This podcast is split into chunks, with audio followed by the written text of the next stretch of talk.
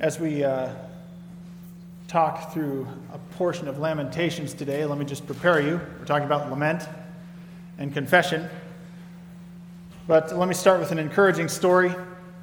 Uh, I've heard this uh, and, and, recount this story many times. I wasn't there. This is a covenant church where this occurred, uh, where the covenant church, uh, this is a couple decades ago, was experiencing uh, growth.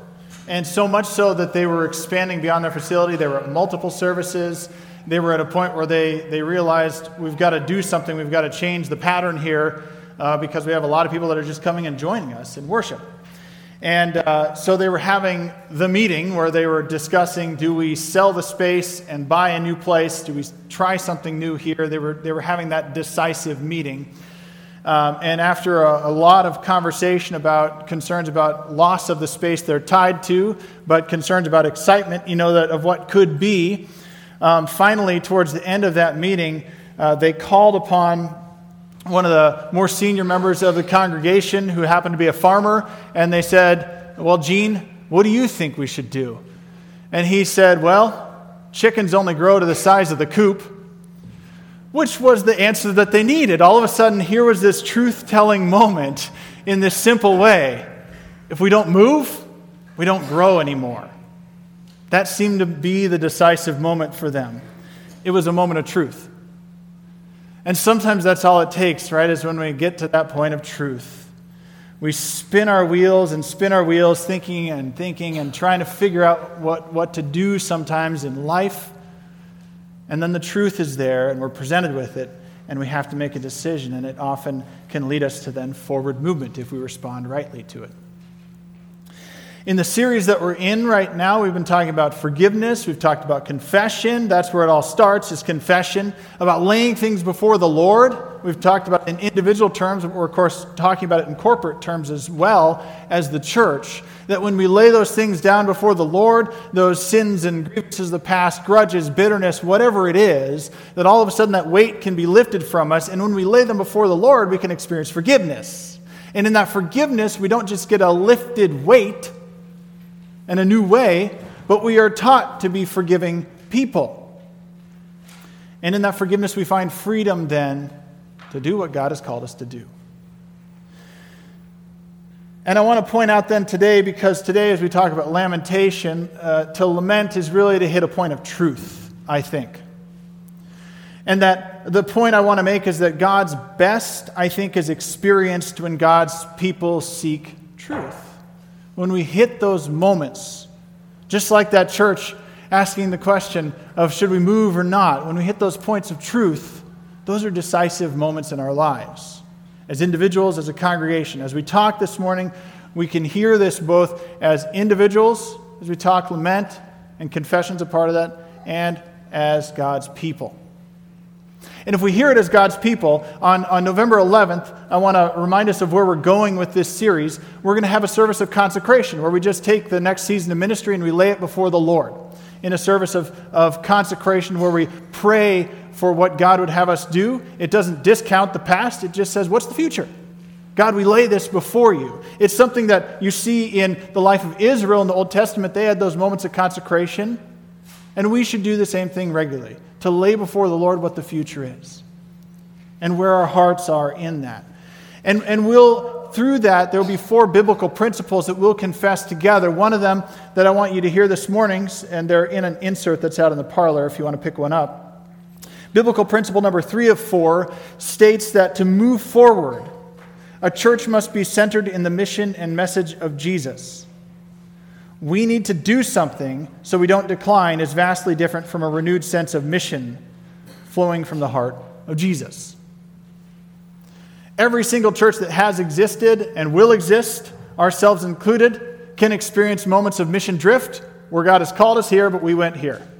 Those things happen. Every church that has existed and ever will exist misses the mark sometimes. Those things happen. We could probably all pick out times when we've missed the mark as God's people if we're truthful about it. And we recognize those, and we pick up the pieces, and we move forward, and we lay it before the Lord, and we confess in those moments God, we didn't do right. Bring us back. That's all we do when we consecrate like this. We want to make sure that we're constantly uh, doing our mission from the heart of Jesus as God's people. Let's turn to Lamentations 3. Let's go to verse uh, 37. Our key verses are 39 and 40, but we'll give it a little broader context this morning. Lamentations 3:37 it says who can speak and have it happen if the Lord has not decreed it? Is it not from the mouth of the Lord or the most high that both calamities and good things come? Why should the living complain when punished for their sins? Let us examine our ways and test them and let us return to the Lord let us lift up our hearts and our hands to God in heaven and say, We have sinned and rebelled, and you have not forgiven. A good working way of understanding lament that I ran into this week was from a Franciscan website, and it was written by Anonymous, a very prolific author. And it said, When we hurt physically, we cry out in pain. When we hurt religiously, we cry out in lament. Lamentation can be described as a loud religious ouch. That's a great description of what's happening in lament.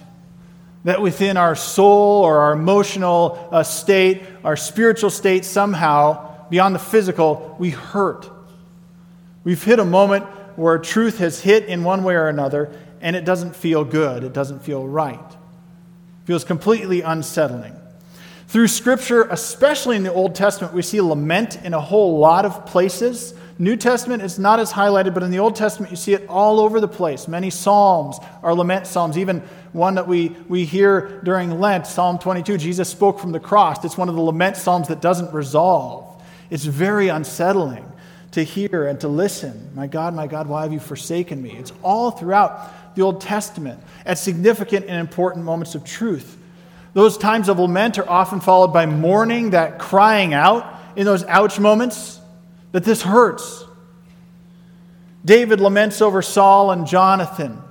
Jesus, we just heard in the New Testament, laments over Jerusalem. I, I long to gather you under my wings. Jesus says that's lament. And here in the book of Lamentations, we see Jeremiah sitting outside of or around the walls of Jerusalem, basically, in destruction and dismay after it's been conquered or as it's being conquered. And the background of this is for about 25 years, in the days of Jeremiah, Jerusalem was being attacked uh, at different periods of time over a 25 year period of time by Nebuchadnezzar and the Babylonians. The northern kingdom of Israel, Israel had broken off from Judah. There's a northern and a southern kingdom. They had already been conquered long ago, but the southern kingdom was still hanging on. Jerusalem is attacked three major times in that 25 year period of time, and this final destruction comes, and Jeremiah sits there and laments and weeps over the loss and the conquering of Jerusalem. The, the feeling uh, that Jer- Jeremiah has is probably the feeling that we would have if a major superpower came and took over our capital in Washington, D.C., and knocked over the Washington Monument and the Capitol and all the important things and tipped over Lincoln Memorial. We'd be despondent at that point as a people. That's what Jeremiah is feeling at this moment. Of those three sieges, the second siege that happened to Jerusalem uh, under Nebuchadnezzar, they took away about 10,000 people. They left more behind, but they took away about 10,000. That's the period of Daniel. We might read about him. The third siege, probably almost another 800 more, were taken away to Babylon. And Jerusalem, the temple, is destroyed by that point. It's just utter destruction, utter chaos. Jeremiah sits outside the city as it's, as it's in ruins and the first words that he writes in Jeremiah are, How deserted lies the city, which incidentally in Hebrew is the original title, the first word, How. And that's the question that they're asking How in the world, God? How did this happen? How do we live through this? What now? How deserted the city lies. Because we can look back and we can see that Israel was supposed to be a city on a hill. Israel was supposed to be a light to the Gentiles, to the rest of the world. The passage of scripture that we were in last week, Acts 15, we didn't read this section, but James quotes from the book of uh, Amos in Acts 15, and he, he says, After this I'll return and rebuild David's fallen tent Its ruins I will rebuild and I will restore it. Why? That the rest of mankind may seek the Lord, even all the Gentiles who bear my name. That's what Israel was supposed to do bring the Gentiles in to be a light to the world. And we can look at Israel's history, and they, Jerusalem is conquered because of their disobedience.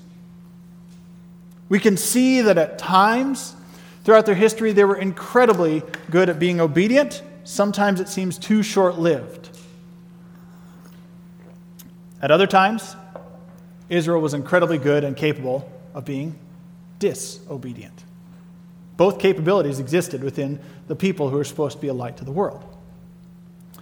And the deeper questions we can then ask of Israel are these two when it comes to obedience, disobedience. Is Israel capable of celebrating when they're obedient? Can they celebrate when they walk with the Lord in faithfulness? And importantly, in this situation, can Israel learn from their disobedience so that they can celebrate obedience again? Will they learn from this moment or will they not? Well, church, we stand in continuity with Israel and their purpose. And the church is called to be a light in a dark world. And the church is supposed to be a city on a hill. The church that has always existed throughout history, the church that exists worldwide living now, and the local church that's sitting right here in this room. We're called to be a light to the world and a city on a hill. And the church is capable of being obedient, and the church is very capable of being disobedient. We have both capabilities within us. And the same questions could be applied, not just can Israel, but can the church? Can we celebrate when we're obedient as God's people well? And are we capable of learning from our disobedience when that happens? And you can see that the disobedience with Israel, you can see that the disobedience within church life uh, can be wide. Sin can sometimes be described, and it is described in Scripture quite commonly as an arrow that misses the mark. You know, we shot for the right thing, we aimed for the target, but it just didn't hit. It wasn't intentional, it just didn't work out. That's one end of the spectrum. Of course, you can walk down the spectrum and you can see that not just missing the mark, but, but maybe uh, uh, just ignoring what God was calling us to, and we got a little personal preference in there. And then, of course, the far end of the spectrum, true disobedience that we know what God wants and we're just doing the opposite, right? That's the spectrum of which any uh, entity uh, called the church can, can find themselves on when it comes to disobedience. But one of the things where it comes to lament and truth telling that we have to recognize within church life, and we can do this in our own personal lives as well, is sometimes things happen and we just have a hard time letting go of those things. We, we, we have a hard time just finally releasing those. Bishop Ambrose of Milan lived in the 300s AD. I found this quote as I was researching the whole series, and I really appreciated it. He says, Let us then not be ashamed to confess our sins unto the Lord. There is indeed shame when each makes known his sins, but that shame, as it were, plows his land, removes the ever recurring brambles, prunes the thorns, and gives life to the fruits that he believed were dead. Maybe a different way to conceive of it in the same vein. Uh, I'll give you a story from my own life. Um, the summer before Stephanie and I got married, uh, I was mowing weeds in Colorado for three months because I needed a job. And um, I was working for a property development company, and I mowed on the empty lots that were going to get a house but hadn't gotten them yet.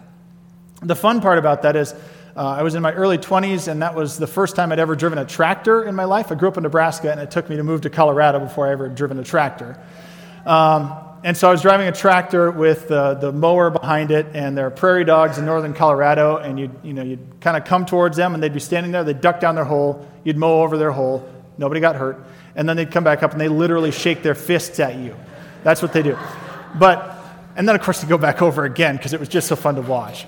But what we were really doing was we were trying to clear out weeds on these empty plots of land uh, so you could see what was there, right? Uh, the people, when they pour pads for different homes around, sometimes the concrete uh, people will have a little left and they'll dump it on an empty lot. You get a big pile, but you can't see that that's a concrete pile until you mow around it. And the developer comes in or somebody's going to buy the land needs to be able to see all that clearly. So you're clearing it out. So you can see what needs to be done. So you can see what needs to be removed. So you can see where the house is going to go, what the land actually looks like, because you don't get a good picture unless you take out all those weeds. And every week we'd mow all those weeds over and over again and fight the prairie dogs. And it was actually a load of fun to do it. But that's sometimes what we're, we're, we're at the point of when it comes to lament. We're at a truth telling moment. We're at a moment where we're trying to clear things out so we can understand how to go forward. And I think there are two truths about lament that can help us as God's people do God's best together. And, and I'll point these out, and these can be taken very much in a personal sense very much in a corporate sense. They're really ground level when it comes down to it, but I think they're important to highlight. And the first is that uh, as God's people, when there are those truth telling moments, we need to learn how to grieve well. So, verse 39 of chapter 3, it says, Why should the living complain when punished for their sins? Now, just because we grieve doesn't mean we cause the problem. But I think this is an important point for the truth telling part of it that we need to recognize if there is something that needs to be addressed in our own life, okay, this needs to be addressed. We need to move forward and address it well. But there's also hurt that comes with that and pain. And that can be inflicted upon us too by others and by circumstances and all kinds of things. And so, as God's people, we need to understand how to grieve well. And you can't outrun grief. You just can't. You're not fast enough. I'm not fast enough. None of us are fast enough to outrun grief. It will always catch up to you if you try and outrun it. I remember going to see a counselor a number of years ago to wrestle through some things in my own life, very valuable time, and he was a grief expert. I was working with some grief, and he said, You can't, you, it never leaves. So face that truth first. Grief doesn't go away, it just changes with time, and you learn how to cope with it in different ways. And if we try and outrun grief, or we try and skip out on lament, it'll catch up with us and the wounds are just going to be deeper later.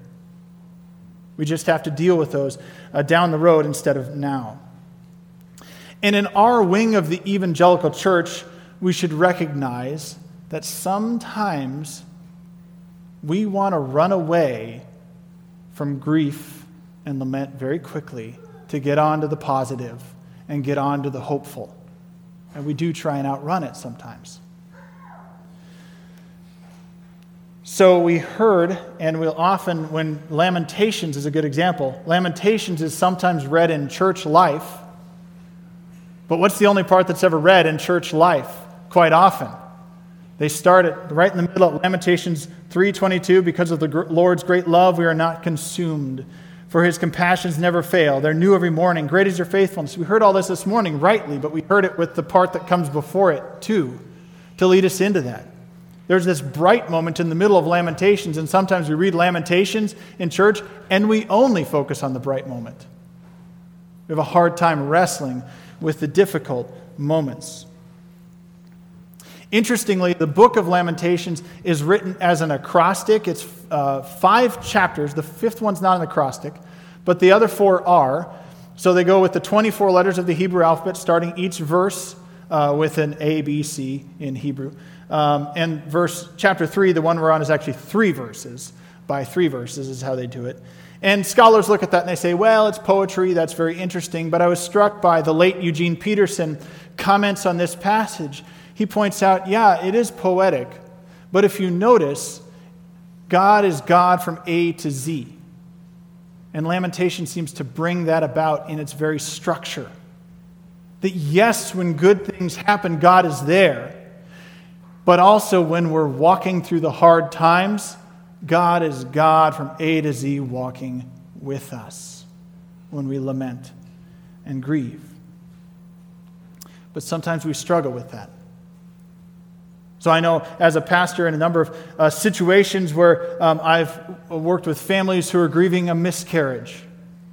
They've had well, good meaning brothers and sisters say things to them in that grief well, God has a reason, or, or everything happens for a purpose, or God has a purpose, or some, something along those lines. Which, yes, God is in this, but those might be misplaced words in the midst of grief. They, in fact, tend to cause more grief than less.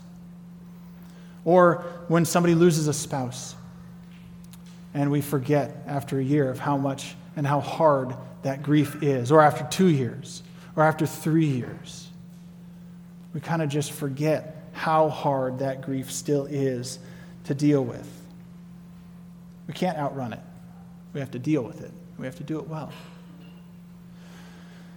And we have to recognize that loss hurts.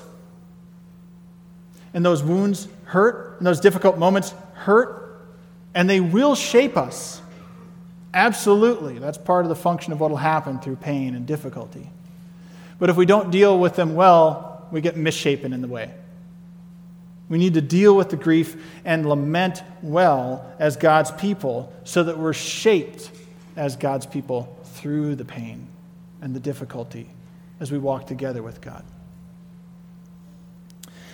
Jeremiah, when he laments here, he's basically saying, God, we didn't value what you value. And now we're paying the consequence. For generations now, we didn't value what you value. And now we're looking back and saying we didn't deal with it appropriately. We didn't hear what you were valuing and follow through. As the church, we can experience the same thing, right? As God's people, God calls us, but maybe we're not listening very well sometimes. That happens. Sometimes we follow individual uh, ideas instead of the corporate values as God's people. Sometimes we have expectations that are here, but the church meets them over here and they don't match up whatsoever, and we're hurt in the process. Sometimes we grieve ministry that's gone away in the past. We remember those days and the good memories. And sometimes, of course, there's friendly fire and hurt. And we grieve those moments, and we have to grieve them well. The other thing, though, that I think, as I said, lament does is it's a truth moment. So we have to grieve those moments, and we're dealing with the truth, and we've got to live in the truth of those moments. So, verse 40 of Lamentations 3, it says, Let us examine our ways and test them, and let us return to the Lord. We have to live in the truth that God calls us back. That's good news. But we have to recognize in the midst of that that the Lord does discipline. And we should be thankful for that. That when we've gone astray, when things have gone wrong, that God disciplines. The author of Hebrews reminds us of this in Hebrews 12. It'll come up on the screen. He says, Endure hardship as discipline. God is treating you as his children. For what children are not disciplined by their father? If you are not disciplined and everyone undergoes discipline, then you are not legitimate, not true sons and daughters at all. Moreover, we have all had human fathers who disciplined us, and we respected them for it. How much more should we submit to the Father of spirits and live? They disciplined us for a little while as they thought best, but God disciplines us for our good in order that we may share in his holiness. No discipline seems pleasant at the time, but painful. Later on, however, it produces a harvest of righteousness and peace for those who have been trained in it. As God's people, if we're going to live in the truth, we have to remember things correctly, not in rose colored ways.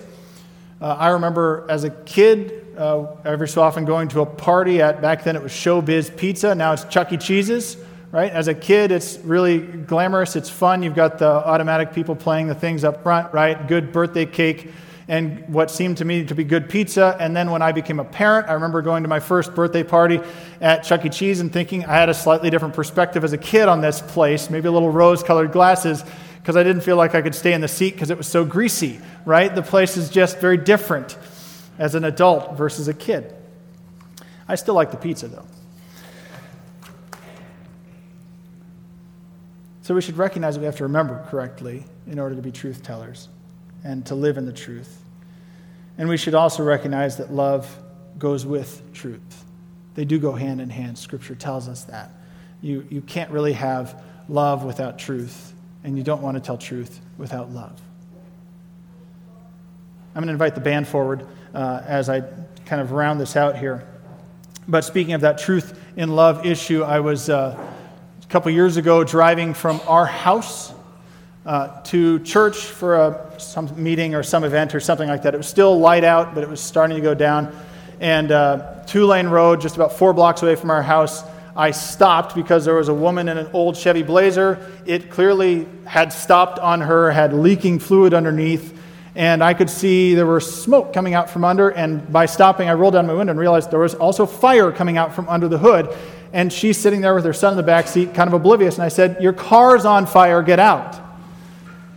And she kind of looked at me like, What are you talking about? And I said, Your car's on fire, get out. So she's like, Oh, right, I see it now. Got out. And she started calling uh, 911. And I went down the street because there were some workers. I looked to see if they had a fire extinguisher.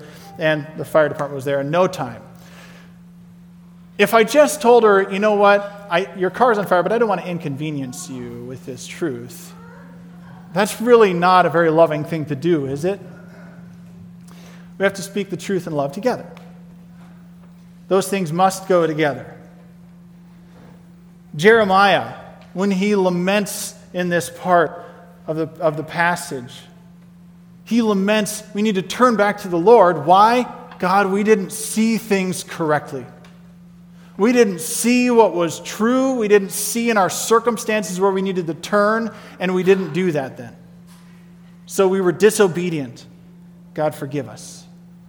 And now we're paying the price. In the church, we can do the same thing, right? We can fear loss, and so we sometimes don't see the truth. We can misremember the past. Sometimes we don't see the truth clearly. We can fail to analyze the truth before us the way that we maybe have uh, a message that's unchanging, but a culture that is. We have to present it in a different way. The way that we might have different gifts and abilities within our congregation, and we may or may not see how to use all of those at a particular time. The way we have, may have different uh, values of what we value at a particular time or a diff- different direction God calls us to go every so often. And we may see those well, and some days we may not. I remember the first church I served I was sitting down with a ministry leader. I'd been there for two months, and uh, we were planning our fall stuff, the Sunday school, those kinds of things. And the, the leader named off, well, this person's going to teach Sunday school when they get back from their summer vacation, and this person's going to do this class group when they get back and we see them again, and this person, they named about four people when we see them come back from the summer. And we're already in September when we're talking about this. And I finally said, you know what? I've been here for two months. I've never met any of those people and everything I hear is that they've exited the church. Do you think they're coming back? And I remember that ministry leader realizing the truth of the matter and saying, Oh, I think you're right. Sometimes we can miss the truth before us. And, and let's just point it out the peculiarity of church life is we have really long memories and really short memories all at the same time, right? We'll sometimes talk to somebody who's been here for years and we think they've only been here for months and we'll sometimes talk about a ministry that happened decades ago as if it happened last year. We have really good memories and really bad memories all at the same time. I love the church. I love being a part of the church. I'm just as guilty of that, by the way. God's best is experienced when God's people seek truth. Sometimes we're going to do it perfectly, sometimes we're going to do it imperfectly. But I want to give us a word of hope at the end of our talking about lament. If you go to the end of Lamentations, uh, to verse 55 of chapter 3, it says, I called on your name, Lord, from the depths of the pit. You heard my plea. Do not close your ears to my cry for relief. You came near when I called you, and you said, Do not fear. I do believe that when we grieve well and when we live in the truth, then God takes up our case and our cause. Indeed, He's already done it through Jesus Christ. And He calls us back when we've gone astray, and He allows us to celebrate when we're doing things well. Yeah, we need to live in the truth. Yeah, we need to grieve well. We need to always walk forward in God's ways as God's people. Let's pray together. Lord, may we be people who seek truth. May we be people who seek forgiveness when we've done wrong. May we be people who are willing to confess regularly, that we could be obedient and celebrate that in your presence. God, may we be people who are willing to ask the questions we need to ask so that we never drift from your intent for us. May we be people who love those who are grieving personally as your people. May we be people who call those to right conduct who have strayed and do so in love and grace. God, I'm thankful that I get to be a part of your church. I'm thankful that we get to be a part of your church to proclaim your good news to the world around us. May we live as the redeemed through your Son, Jesus Christ. We pray this in your name. Amen.